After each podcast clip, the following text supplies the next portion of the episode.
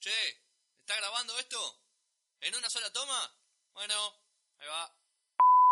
Abogado, médico, contador, kiosquero, músico, actor, poeta, fiambrero, secretario, obrero, referí, sindicalista, jefe, dueño, escribano, productor, vendedor, desempleado, ferretero, pintor, albañil, gerente, licenciado, portero, ama de casa, cadete, maquinista, piloto, verdulero, ingeniero, carnicero, taxista, colectivero, cura, santero, masajista, arquitecto, locutor, operador, senador, diputado, futbolista, intendente, atleta, grafitero. Todos tienen su historia.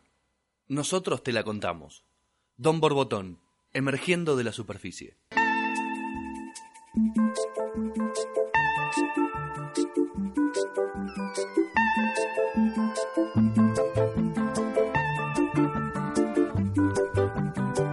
Bienvenidos, bienvenidos a otro nuevo episodio de Don Borbotón. Julián Díaz, quien les habla, acompañado siempre de Matías Burger, que ya está haciendo. ¿Cómo va? Estoy haciendo beatbox, soniditos para. un poquito de beatboxing. Y Mili Pontoniero, ¿cómo va, chicos? ¿Todo bien? Muy bien. Bien, me agarraste tomando. Sí, Sí. un poquito, bueno. Menos mal que justo me curió. Una gaseosa, mirá. Hoy cambiamos el rubro, hoy no... Se podría decir que es un artista, porque es un artista de, de- del Un body, cuerpo. un bodybuilder. Sí. Lo tenemos a Cristian Barbieri. ¿Qué tal? ¿Cómo, ¿Cómo estás? va? Mucho Bueno, gusto. ¿bien? ¿Todo bien? Sí, sí. sí. Me alegro. El mundo del bodybuilding o físico-culturismo es, eh, mu- no sé si antiguo, pero tiene ya muchos años, Sí, bastante, bastante. por lo menos de- a partir del año 60, Y mínimo. empezó mínimo. Sí, mínimo. ya tenemos 50 años de... Vos decís que los romanos no sé. Claro, por eso entonces me, me quedé pensando entre los romanos, los griegos que le, le- la década dorada, la década importancia. dorada del culturismo del 70, 80. Cuando aparece ni más ni menos que Arnold Schwarzenegger como figura principal.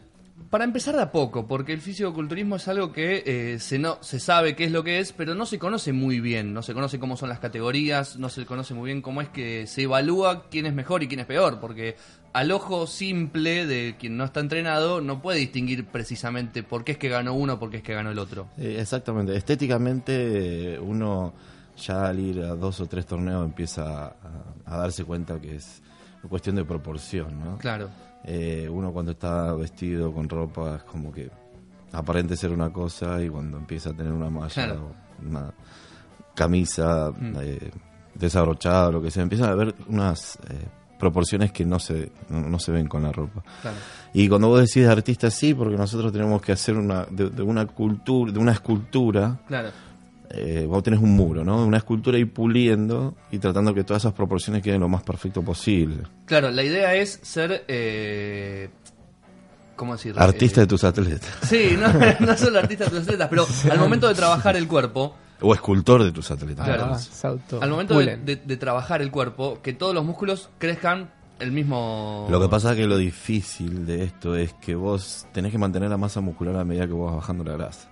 Claro, Porque si vos haces la dieta y vas bajando la grasa a medida que vas bajando la masa muscular también, es como que no está quedando no nada. estás haciendo nada, definitivamente no estás. Ningún tipo de proporción, ningún tipo de redondez vas a ver. En el culturismo hay varias categorías igual. ¿eh? ¿Cuáles son las categorías? ¿Cómo, cómo, se, ¿Cómo se describen? Supongo que por peso también. Sí, claro, claro. Que Se divide de 5 kilos de peso. ¿no? Normalmente los torneos acá eh, nacionales, 10, porque por ahí no hay mucha cantidad de atletas. Hmm.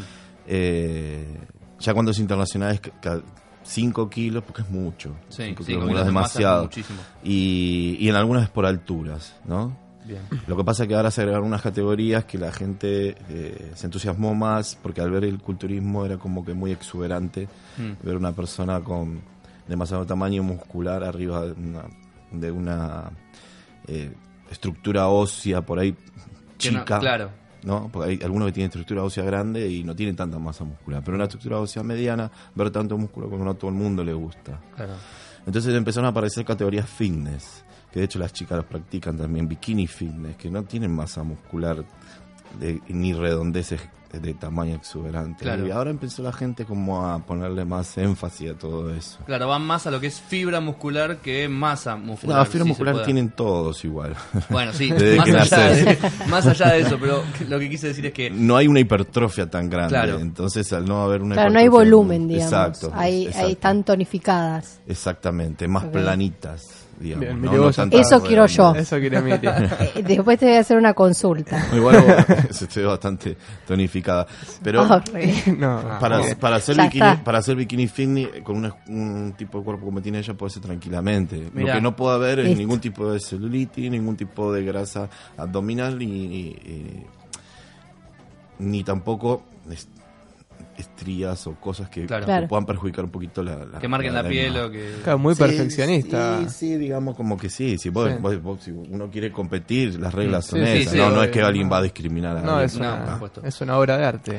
Exacto, exacto. Porque digo por lo de las estrías, no por nada especial, sino porque No, no, uno no. a veces sí, se engorda y, y baja de peso rápido o se estira demasiado la piel. Y se daña la piel, claro. Y esas cosas, bueno, eh, como que restan. Y al momento de, por ejemplo, la dieta, porque eh, hay que alimentar. El cuerpo, el, el músculo necesita el alimento más allá, sobre todo después de entrenar, que es cuando eh, quizás es más importante, inclusive darle proteínas para absorber toda esa, Sí. para darle ese alimento. Sí, normalmente cuando, cuando uno entrena vacía el glucógeno muscular, ¿no? Al vaciarse, ese al vaciarse el glucógeno muscular es la fuente de energía, de reserva que uno tiene para entrenar. Bien, Bien.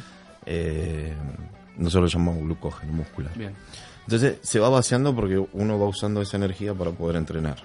Cuando uno termina de entrenar, necesita recuperar ese glucógeno. Lo que se recomienda inmediatamente es recuperar ese glucógeno con algún carbohidrato rápido. Claro. Como por Eh, ejemplo. Un, Podría un ser. Gatorade puede ser, Un Gatorade puede una fruta de índice glucémico rápida. Bien. Bien. Eh, y sí, después de unos 40-45 minutos de eso, sí, una, una proteína de suero, que es la proteína que, que entra rápido a- al sistema muscular. Claro. Eh, la ventana anabólica, como lo llamamos nosotros, para que se entienda, dura unas dos horas después de entrenar. Bien. Digamos Ese que es el si momento vos- en el que tenés que Claro. eh, Cargar. Y sí, porque si vos no haces eso prolijamente, eh, tu entrenamiento fue en vano prácticamente. Te Entonces- quedará algo, pero no, no, no le sacas el 100% de No, hasta te puede ser contraproducente, Ah, digamos, porque empieza a catabolizar el músculo. Son palabras que por ahí confunden un poco, pero catabolizar quiere decir como que en vez de endurecerlo o hipertrofiarlo al músculo, Mm. el músculo se ablanda, Sala. Ah, mira. Porque no tiene sus nutrientes. Claro, no Bien. tiene- Sí, bien explicado. Por Y- eso también sí. las chicas, perdón, Sí, sí, por eso no, también no. las chicas a veces cuando se pasan de entrenamiento, lo que sea, eh, no tienen ese tono duro en el glúteo, en las piernas o en los hombros, donde, Claro. donde quieran ponerle más énfasis. Bien, ¿y qué alimento está visto como algo que te puede hacer muy mal y en realidad no es tan malo? Eh, Porque, por ejemplo, está el mito del pan negro y el pan blanco. Que el otro día acá Mili me explicó la diferencia. No sé si. Que no hay una diferencia calórica, Ah. sino lo que tiene es que uno tiene más fibra, que es el pan Exacto. negro, y el blanco no. Claro, Bueno, le voy a agregar, le voy a perdonarme, pero voy a agregarle una, una cosa ahí para que, porque es muy importante para ustedes. Eh, ninguno de los dos es malo. No, claro, ninguno de los dos es malo. Ninguno de los dos es malo, sino es que depende del tipo de metabolismo que vos tengas y el, el índice glucémico de las comidas, el pan blanco, al no tener tanta fibra, como dice la ¿Cómo se señorita? Sí. eh, puede mantenerse el azúcar en sangre más tiempo Ah, bien. bien, y ese bien. azúcar en sangre se transforma en grasa. Así que no hay que sentirse tan culpable. Bueno, yo iba a pan, pero. Hay que evitar, hay, hay que evitar las harinas, ¿no? Claro, Mejor sí, tener más fibra. de- Sí, sí, de- sí. Al momento de la, de la competencia también, eh, bueno, tengo entendido que hay dos tipos de competencia, por lo menos eh, a nivel mundial, que es el Mr. Universe, que es para categorías amateur, Sí. y el Mr. Olympia, que es para categoría profesional. Exacto. ¿En qué momento uno es amateur y en qué momento uno es profesional? ¿no? ¿Qué- ¿Dónde está ese, Bien. ese momento donde dice, bueno, ahora me dedico y soy profesional y no sé si recibo dinero o me pagan o cómo es? Sí. ¿Y cuándo eh, soy amateur? Justamente ahora se dividieron las categorías igual. Pero eh, para vos poder ser profesional tenés que ganar un sudamericano Bien. overall. Overall quiere decir es campeón sobre los campeones. Digamos, ganaste tu categoría, entonces vas con todos los campeones de cada categoría y volvés a ganar. volvés a ganar. Entonces ahí te otorgaban el carnet profesional. Al, al otorgarte el carnet profesional, como me pasó a mí con un atleta, Sí. vos podés pedir ah, en Estados Unidos, eh, obviamente con el permiso de la federación de acá, que te transmiten el carnet profesional. Entonces vos ya tenés derecho a competir eh, en torneos profesionales, no una Olimpia, Claro. torneos profesionales alrededor que te pueden calificar a una Olimpia. Claro. Pero ¿qué pasó? Olimpia. Ahora se dividieron. Sí. Ahora la IFBB es una cosa que se me Sí. Ujú. y la um, y, la- y el MPC que es lo- el, el circuito americano eh, es otro grupo así que si Bien. vos querés competir para ese circuito no podés competir en el otro no es una cosa Ah, así. mira, sí tenés que elegir seccionar. Eh, se- es muy difícil ser profesional Claro. Eh, ahora bueno, se, se dividió esto. Vamos a ver qué pasa con estos torneos de IFBB, que bueno, es el que yo, eh, en el que estoy, Hmm, pero todavía no he visto torneos profesionales de IFBB. Bien. ¿no? Esto se armó ahora. Yo te cuento lo del Olimpia y esos torneos americanos, que en un circuito muy cerrado era muy, muy difícil Claro, muy- llegar. casi prácticamente elite. eh, Exactamente, muy- sí, muy claro, top. claro. Y si estamos hablando que vos tenés que ser campeón sudamericano y campeón de campeones De sudamericanos para poder ser Tenés profesional. que Llegar a ganar la. Champions y a la final de Claro. Algo así. a la Copa. Algo Y así. después me Al Mundial de ganar el. Olimpia, o sea, sos Y tirarle un caño a Ronaldo. Porque así, claro. así como lo ven, yo por lo menos pude ver una foto. El señor es hincha de boca. Bien. Fanático, sí. Me Tiene- parece muy bien. Ahí, ahí está, me muestra, tiene está. en el puño la firma del Diego. Así que también es futbolero, no es solo que la vida Jugué al por- fútbol. Ah, ¿sí? Sí, ¿Dónde jugué. jugaste? En Almagro. Mirá. De dos, yo me. De nueve. Ah, de nueve. está bien, A sí, los sí. codazos, los tanques, saltar. De nueve, Claro. nueve, sí, sí. No era buen cabeceador, pero tenía mucha potencia. Y claro. Eh, y bueno, pegaba fuerte, muy fuerte la pelota. Claro. Otra cosa que también vi en este documental, porque es lo poco que, que pude interiorizarme, es que también al momento de la competencia es muy importante la geometría, en el sentido de las poses.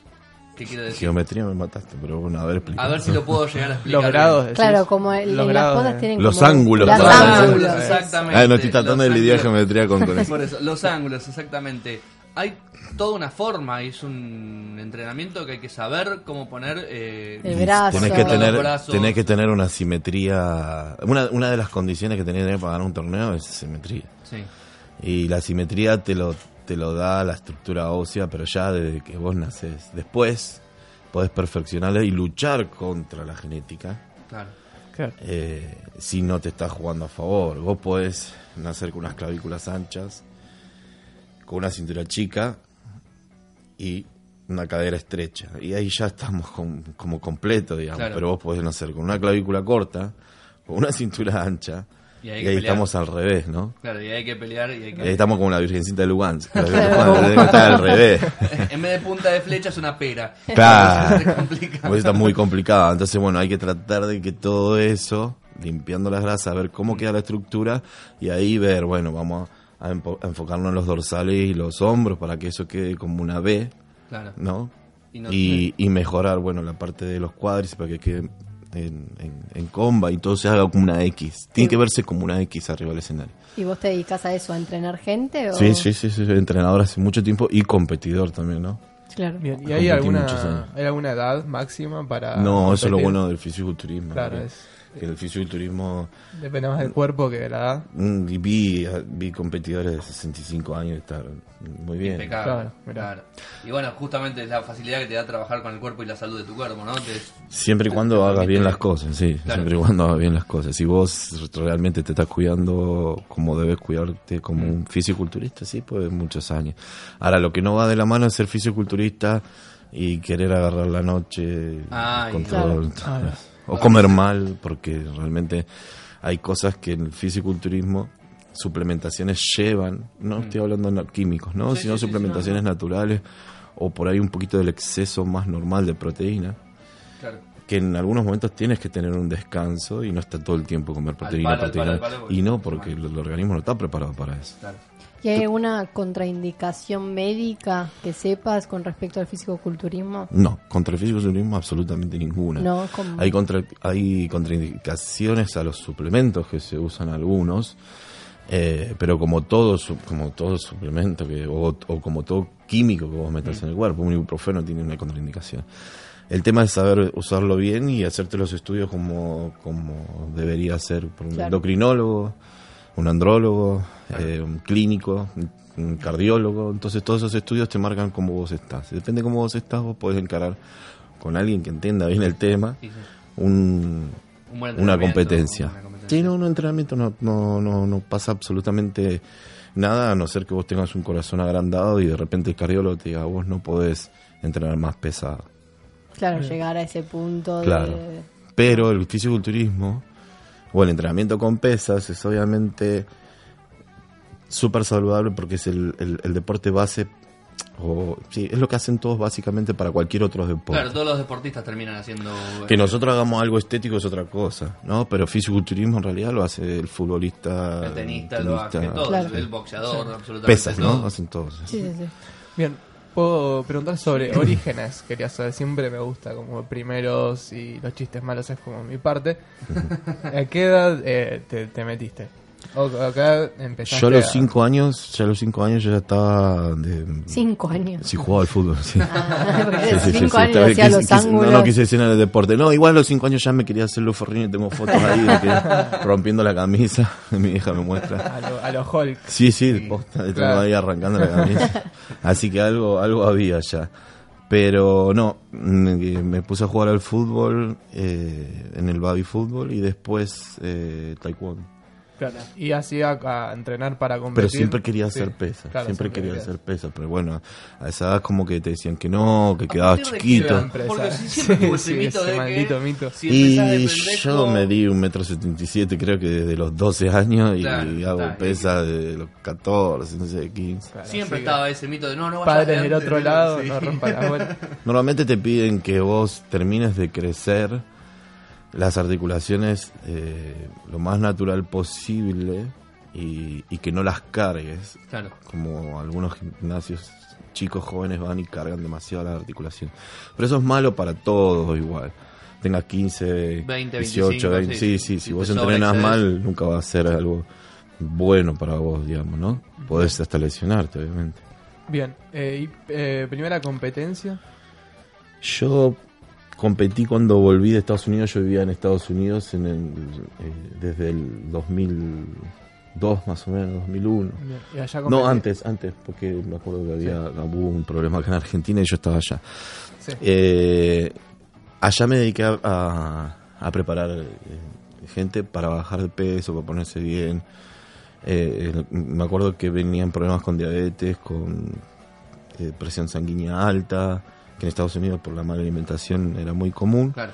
Eso Entonces es trabajaba, mito. sí, trabajaba en un gimnasio y bueno, me dedicaba más a eso. Y había muchos fisiculturistas en el cual yo decía, no, acá no, porque son el número uno, Sí, monstruos, son- ¿no? claro. Monstruos, vos caminabas por la Lincoln Road, que es una peatonal muy conocida allá, y, Sí. La de Miami, ¿no? y- Sí. sí, en. South Beach, y decías, no, no es buen momento, pero no, no, lo haré cuando vuelvan Es otro nivel. Este, y nada, veía como que era, descomunal, descomunal. Y bueno, Claro. tampoco me animé ni nada por el estilo y tampoco quería, digamos, eh, llevarlo hasta ese extremo. Igual creo que por más que quería no iba. Pero tampoco lo intenté. Y bueno, eh, me volví para Argentina porque extrañaba, con muchos conocimientos de allá, Claro. eh, con el idioma, para colmo también.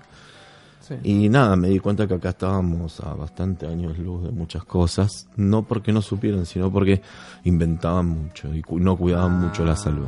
Claro. Entonces, creo que una de las cosas que me diferencié con, con muchos de acá, eh, sean entrenadores o sean competidores en esa época, es de que yo veía que realmente eh, era como que no cuidaban bien el tema ese con tal de ganar un torneo o lo que Claro. sea. Claro. Se ¿no? Allá era como más profesional, aunque seas amateur o que seas recién empezado. Claro, porque eso no deja de ser el cuerpo de uno y por, te rompes, te rompes.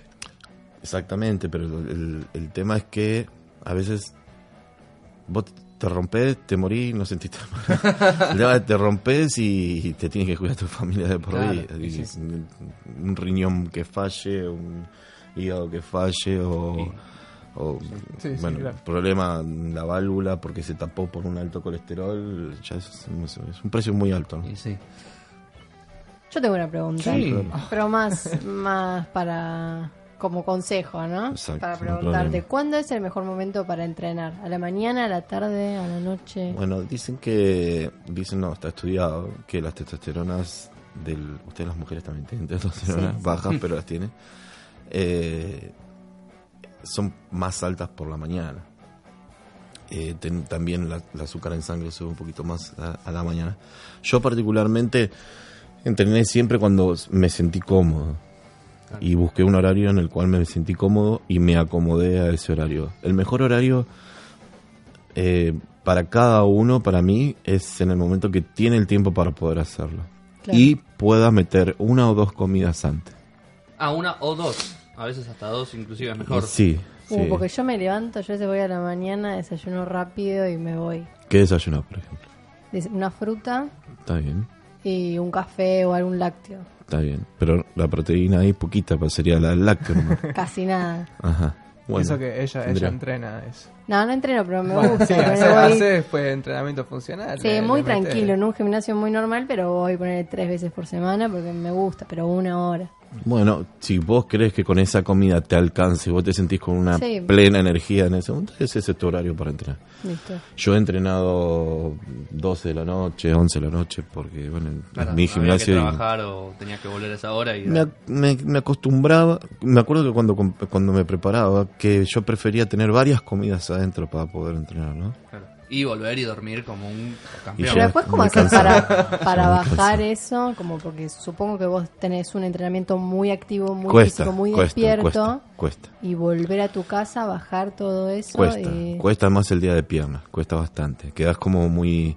em, por eso trato de no a la noche ahora ya tanto. Quedas como muy pasado de rosca, Claro. así. eh, pero cuando yo me estoy preparando, cuando mis, mis carbohidratos no están tan altos, mi fuente de energía no está tan alta, quedo tan, tan cansado, tan desgastado que... No, te puedo asegurar que me acuesto y... Me sí. A las dos horas igual me despierto con un hambre. ¿En serio? Sí, mal. Es, Ese Es es el, impo- es el que no te deja dormir. claro, es importante para el que esté escuchando no saltarse el día de piernas. Porque es- No. es, un chiste de internet eso. Sí. Exactamente. Nunca- Cuando hiciste nunca brazos y yo también, piernas. yo también lo hago el chiste. todo. no me gusta eso.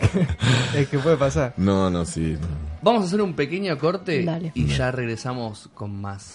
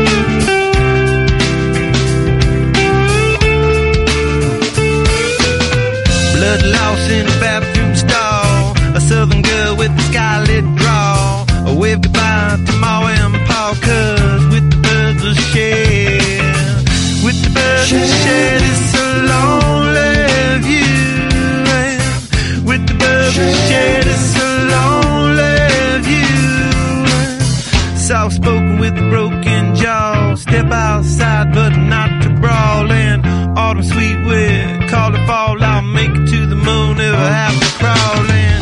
with the share this lonely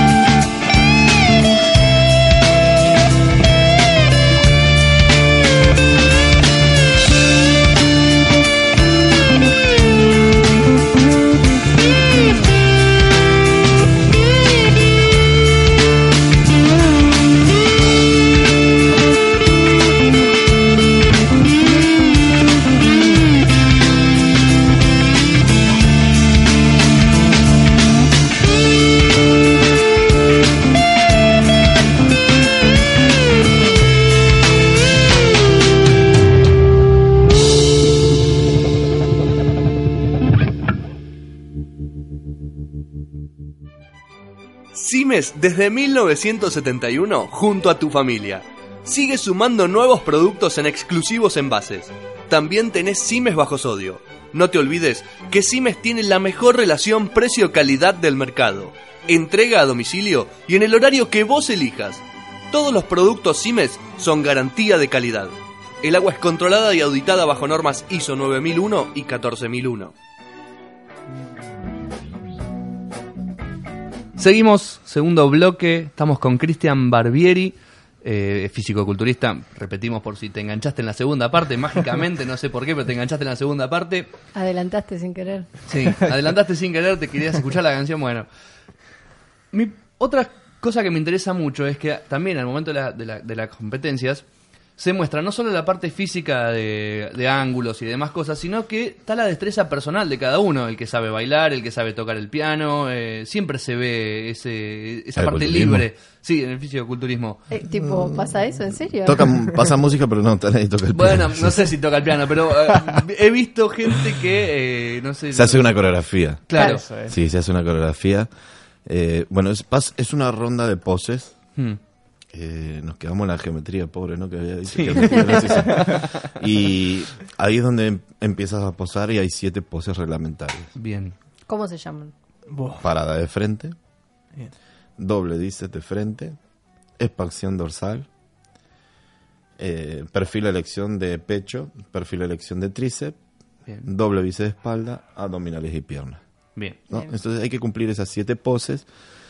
Están uno, un atleta al lado del otro y ahí ya se acabarían las poses reglamentarias.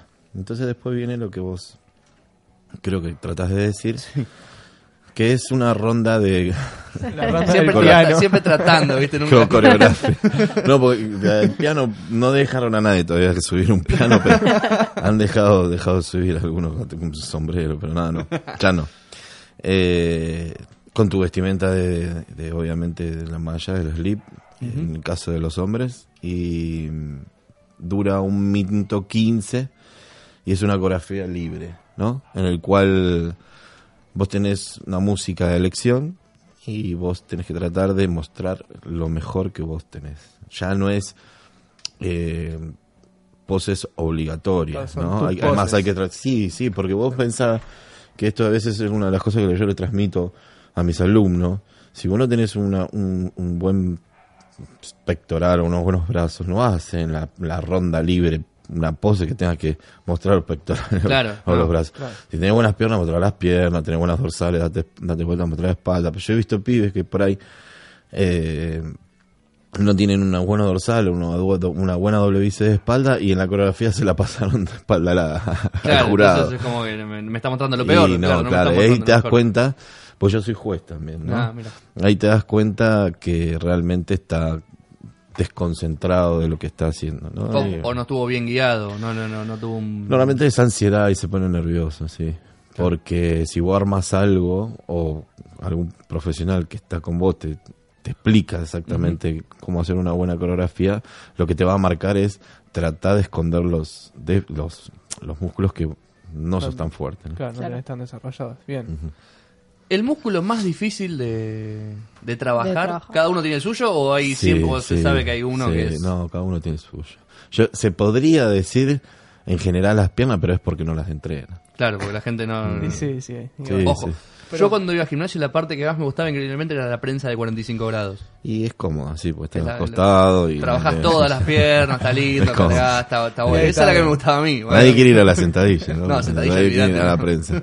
La prensa es cómoda, vos te costás, estás medio relajada, pero bueno, cuando empezás a entrenar, pasas 20, 25 repeticiones, el dolor muscular es fuerte, ya es como que deja de ser un poco cómodo. Pero es cómodo, es Sí, es. Reconozco que es un ejercicio bueno. Estabas ahí con el celular, vos cómodo, ¿no? Claro, de última estás ahí charlando. Sí. Habría que prohibirlo el celular. ¿Cuáles son los típicos errores de la persona que quiere llegar al verano?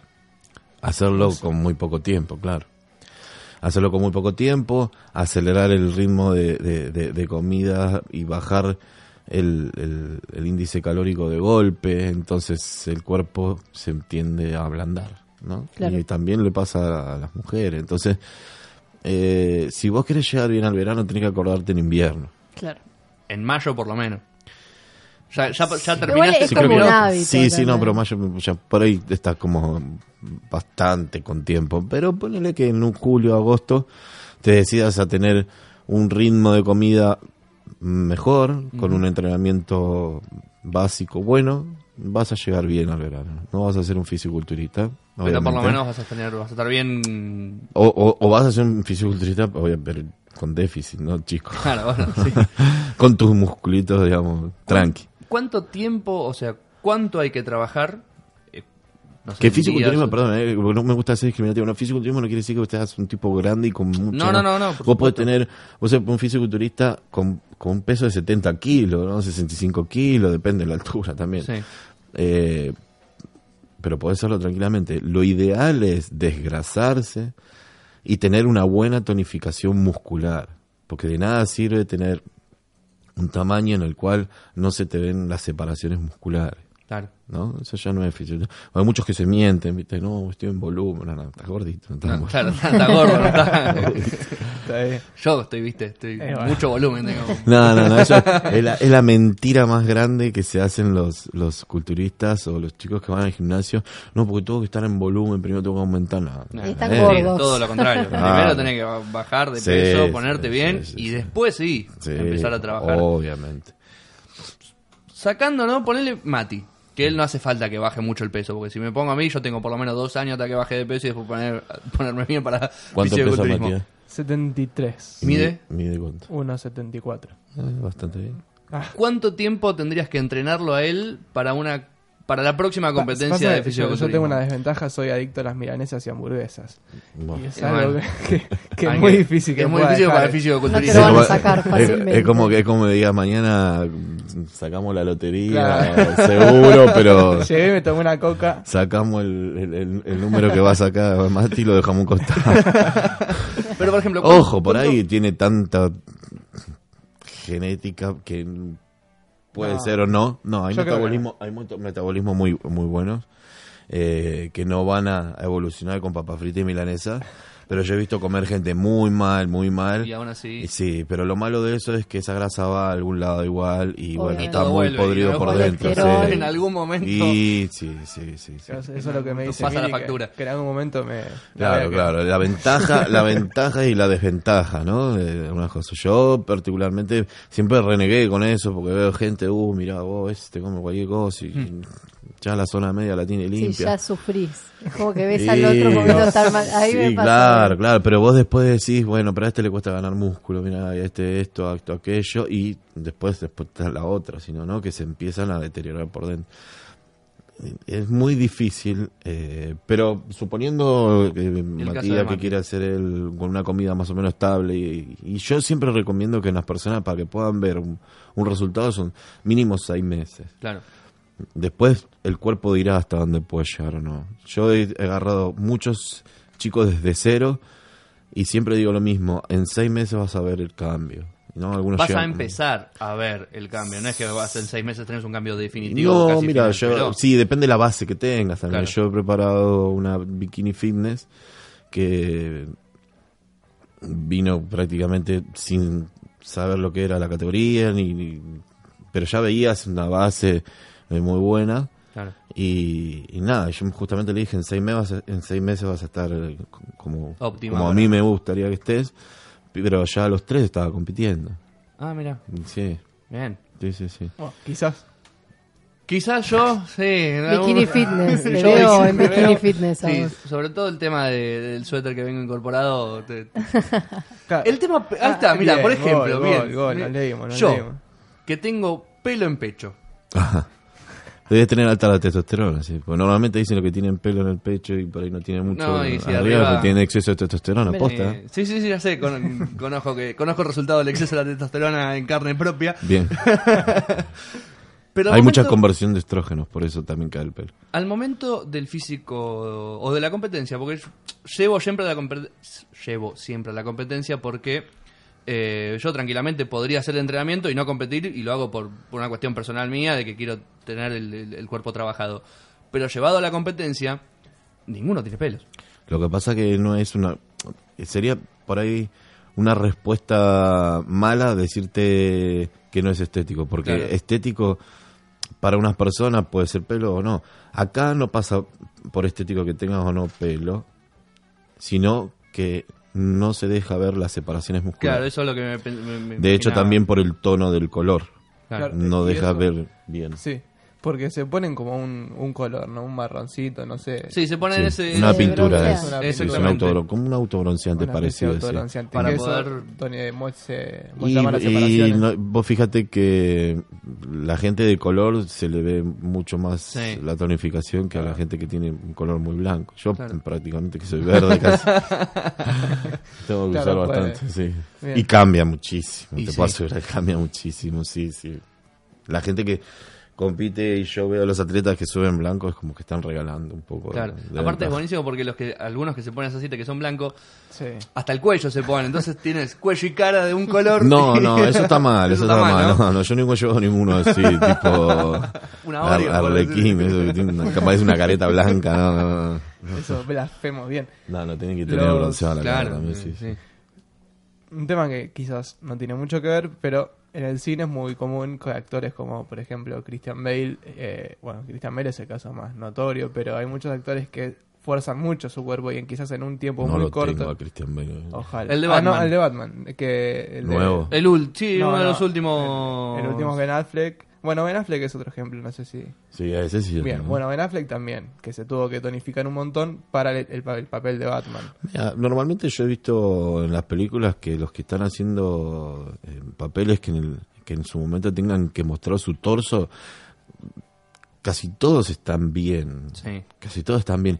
Y lo que más se nota y que me llama mucho la atención, el otro día vi- estaba viendo una película de un alguien que no era muy conocido, de una persona grande era, y cuando sacó la camisa es como que se vio muy tonificado, pero no tonificado, digamos, a punto de competencia, nada por el estilo, sino como que desgrasado y pegado. Yo no sé si lo ayuda la imagen, Bien. eso por ahí lo pueden saber más ustedes, o realmente lo preparan para la película. Sí, hay, porque buenos, hay buenos directores de fotografía, pero también hay buenos. Yo creo que debe ser un poco, un poco, Claro. ¿no? Sí, sí. Porque no puede ser que todos los artistas americanos y acá. Bueno, acá no, no, no, y no, acá no lo a, Estebanés. Esteban, A sí. Estebanés, que está bastante grande. Te estoy haciendo algo Cristian totalmente... ¿Quién es el, que, el de Jugaste conmigo? Tengo muchos años, yo no sé. Eh, Ah, o Cristian Sancho también. No, Esteban de es el de Jugaste conmigo, no, el otro. Eh, Sí, eh, es el de las novelas. Ah, sí, sí, pero Sí, había otro que, que estaba jugando conmigo que tenía pelo, Pelo largo, largo, y ese sí, es uno de los pibes que siempre sí. hizo fierro de pibe. Claro, más claro. Bien, voy a hacer algo anti-radial. Luciano Voy a mostrar Castro. una foto de Christian Bale a para, ver, que, para que lo reconozca. Claro, mientras habla vos, Julia. A ver. Sí, porque por otro lado la pregunta que yo también quería hacer, en el mundo del físico-culturismo y todo lo que es el deporte, siempre está el, el antidoping y demás cosas. Y sobre todo la parte muscular eh, y en el gimnasio hay mucho de... eh, voy a decirle El- la palabra drogas porque es muy quizás es muy fuerte, pero... Químicos. eh, químicos, Esteroides. esteroides, por ejemplo. Hubo pro- muchos problemas eh, eh, anteriores, eh, Siempre, históricamente. o- siempre, siempre en todos los deportes. Siempre Sí. porque se usa para la mayoría de los deportes, la testosterona y derivados de la testosterona se han Mm. usado. Eh, también que quizás por ahí no se ven en otros deportes tan superficial como se ve en el culturismo, Mm. eh, pero en el ciclismo. Sí, el ciclismo tiene muchísimos problemas en el de béisbol americano, en el béisbol, ¿no? béisbol y ciclismo. Sé que son dos deportes de muchísimos problemas de antidoping. Muchísimos Nosotros también. de Lo que pasa es que en el culturismo es muy evidente y superficial porque vos lo estás viendo Claro, prácticamente es- enfrente tuyo, algo que naturalmente es muy difícil a no ser que tengas mucha mucha genética. Pero ¿qué ¿Se pasa? nota entonces? ¿Se nota? ¿Te das cuenta cuando alguien está...?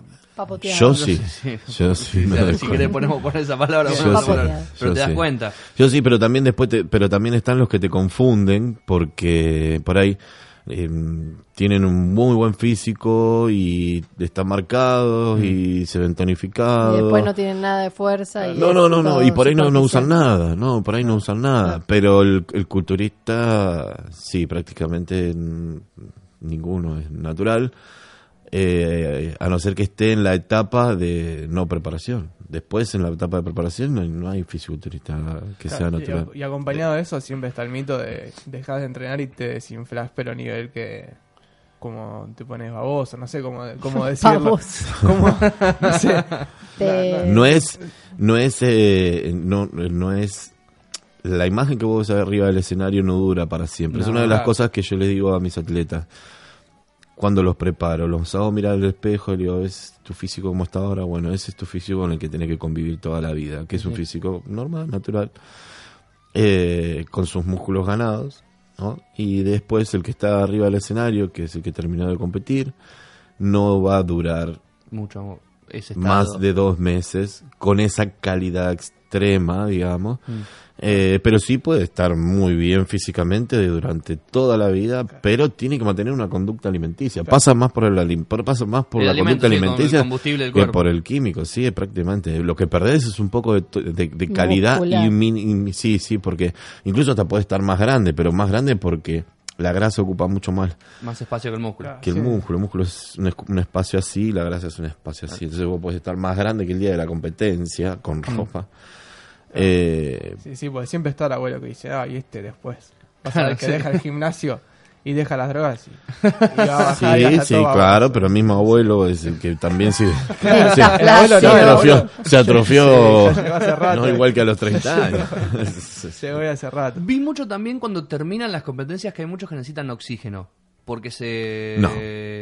Porque No. justamente está- estaban, No. en, estaban en Bolivia compitiendo y... Sí, no, pero- la que- Sí, puede ser. He visto que hay mucho que, que al momento de la competencia terminan cansados. Bueno, terminan eh, muy extenuado. Eso es prácticamente porque primero no hicieron una buena preparación de poses Claro. en- durante la preparación, entonces no rápido. tienen no no tienen no tienen capacidad aeróbica para aguantarla. Segundo que no ha- no hay muchos que les guste hacer el cardiovascular que es re importante, es muy Sí. importante eh, mantener un cardiovascular durante todo el año, casi igual que las pesas.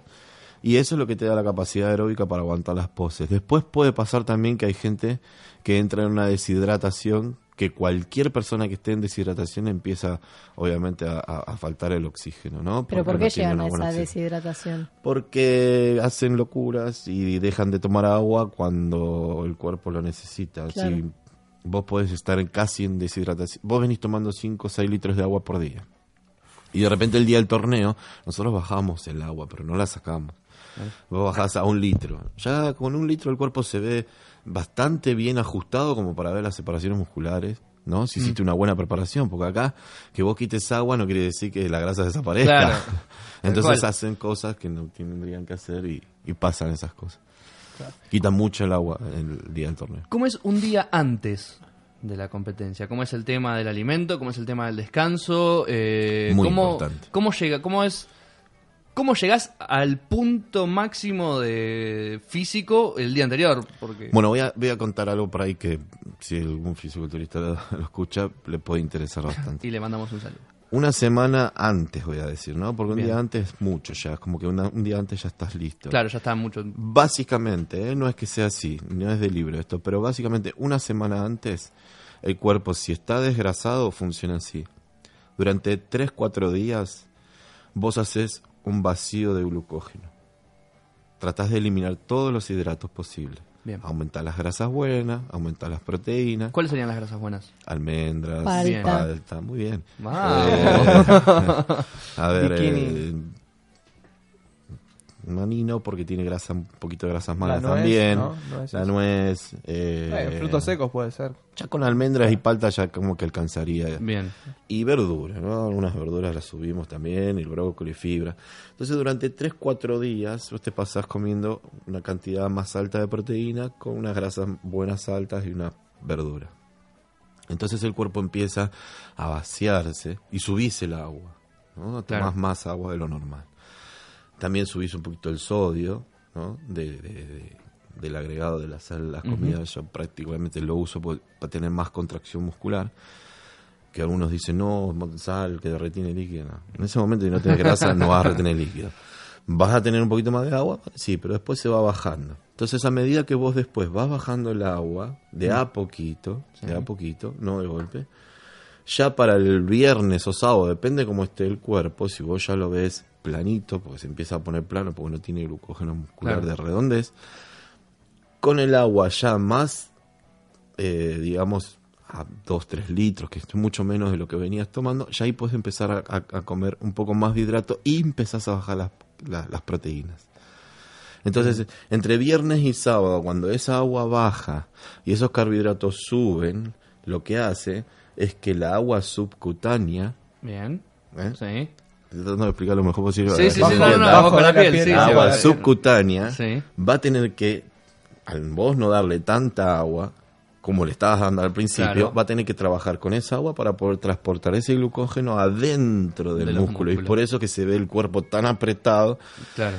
y, y con ese tono duro y lleno por ese final que uno hace que se llama supuestamente puesta a punto, que Claro. para mí no es para todos igual, pero eso es lo básico de un Bien. fisicoculturista. Y el, y el domingo, que algunos dicen yo cargo, cargo y como, para mí no hay que comer eh, en, en- en exceso a no ser que te falte un poquito más, sino Y le des el remate ya final. estás listo. Desayunas a la mañana, te vas tomando un poquitito de agua durante el día del torneo, subís, listo, se acabó. ¿Cuánto, ¿Cuánto dura? Habías dicho las 7 poses, ¿cuánto pueden llegar a durar? El, el- el torneo dura bastante. El- las siete poses, sí, por ahí estás. Y eso, eso es lo, lo, lo, lo bueno y lo malo del fisiculturismo, ¿no? Que uno, si no vive durante todo el año disfrutando la preparación, después son dos minutos que estás arriba, Claro. tres minutos O sea, estás te arriba. preparas un montón por dos minutos. Por y dos minutos. Pero es el más, el- Claro. el- lo más alegre que te puede pasar en la vida. Es el momento, es mi momento, estoy Sí, ahí. Y la foto cuando la ves después, decís, ¿ese era yo? Sí, ese era yo. O decís, uff, qué mal llegué. para, para los nietos, allá que vean. Sí, sí, o cuando estás gordito y decías, mira, yo tenía un reloj. Yo Yo era era este. La carta de presentación. Claro. Venime a buscar a... En el CV. Bueno, Cristian, muchísimas gracias por tu tiempo, por haber venido. La verdad que nos interesó muchísimo. Gracias a ustedes. Eh, Aprendimos. sí, pero un montón. Nunca pasó Pueden ser fisiculturistas. Ya podemos- Teníamos podemos una pequeña base, pero la verdad que Bien, nos vamos. para que tiremos el chivo del gimnasio. Sí. ¿Dónde queda? Ah, en Para Charcas y La Prida, en Charcas 2950, Buenos Aires Open Gym. Redes sociales tienen... eh, Eh, Cristian Barbieri, que es mi Facebook, ahí van a ver muchos trabajos míos, que yo preparo muchos atletas. Cristian con CH. Cristian normal, no. Ah, porque me- en, me- esta- ah, en la- Estados Unidos sí me Ah, te la había puesto así. Ah, ahí Christian. venía. ahí venía. Me lo recambiar. Pero acá no, no. Y Cristian bueno, y ahí van a ver muchos trabajos míos. Bien. so, de diferentes categorías. ¿no? Ahí va. Mati, Mili, Un placer, querido. No hay nada que decir. empezamos ya con la sabe dieta. cómo me voy. Ahora ya, ya llego tarde porque el, el verano ya llegó, pero bueno, para el año que viene... Y para, bueno. verano 10, 2019. No, de No, igual última- por ahí puedo empezar este verano. Capaz el que en la próxima vemos una Coca Light y nada. Claro. No, eh, ¿viste? Tostada con... Yo cada vez que vengo pido Coca Light. Debe ser que voy Ya me pidiendo quejo. Pero ese que necesita un poquito más de azúcar. O sea, yo soy el que sobra. Claro. Yo después te paso. Si no, bueno, te vas de viaje en julio para, para el hemisferio norte y Para el capaz que llegas al verano. Sí, llegas al verano, bien. Esto fue Don Borbotón. Gracias por prestar sus oídos. Chao. and a one, and a two, and a three. Boom, boom, boom. Baby on board, how I'm adored. That sign on my car's window pane. Bouncing my step, Cause I'm driving in the carpool lane. Call me a square friend, I don't care. That little yellow sign can't be ignored. I'm telling you, it's mighty nice. Each trip's a trip to paradise with my baby.